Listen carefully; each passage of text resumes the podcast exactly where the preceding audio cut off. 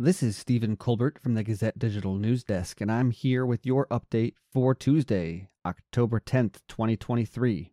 According to the National Weather Service, Tuesday morning will see areas of frost before 10 a.m. Otherwise, it'll be sunny with a high near 63. Tonight will be mostly clear with a low around 39. Governor Kim Reynolds orders flag at half staff to honor deaths in Israel. Governor Kim Reynolds, who has worked to strengthen ties between Iowa and Israel in recent years, Monday ordered flags at half staff in Iowa to honor lives lost in the attack on Israel by Hamas this weekend.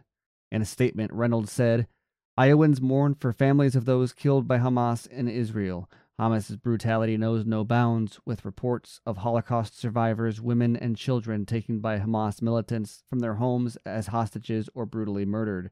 Today and every day, Iowa stands in solidarity with Israel and their right to defend themselves.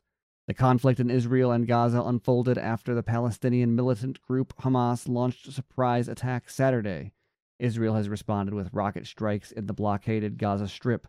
More than 1,300 people had been killed as of Monday, including at least nine Americans.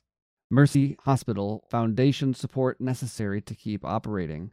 Mercy's Iowa City Philanthropic Foundation has, after contentious backroom negotiations, agreed to help fund the hospital's operation as it navigates Chapter 11 bankruptcy proceedings.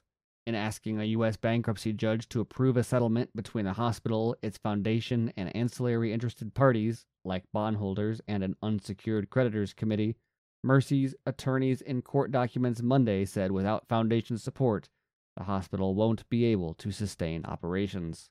Iowa City primary ballot will decide November ballot today.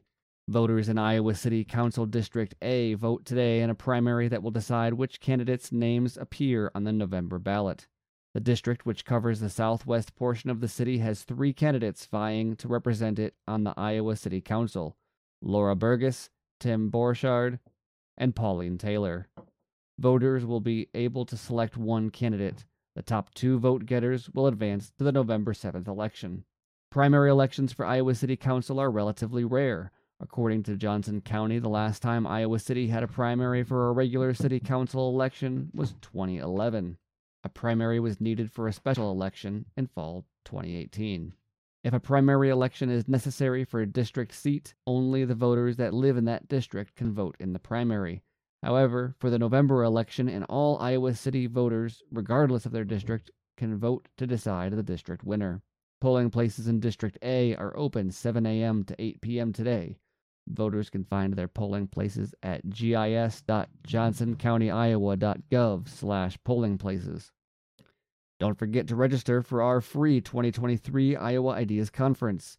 Iowa Ideas is an annual virtual conference designed to gather Iowans from all perspectives to explore, discuss, and offer solutions on issues impacting the state. Every attendee has the ability to customize their own schedule with over 50 sessions across nine tracks. The free virtual conference will take place October 12th and 13th. Register for free at iowaideas.com.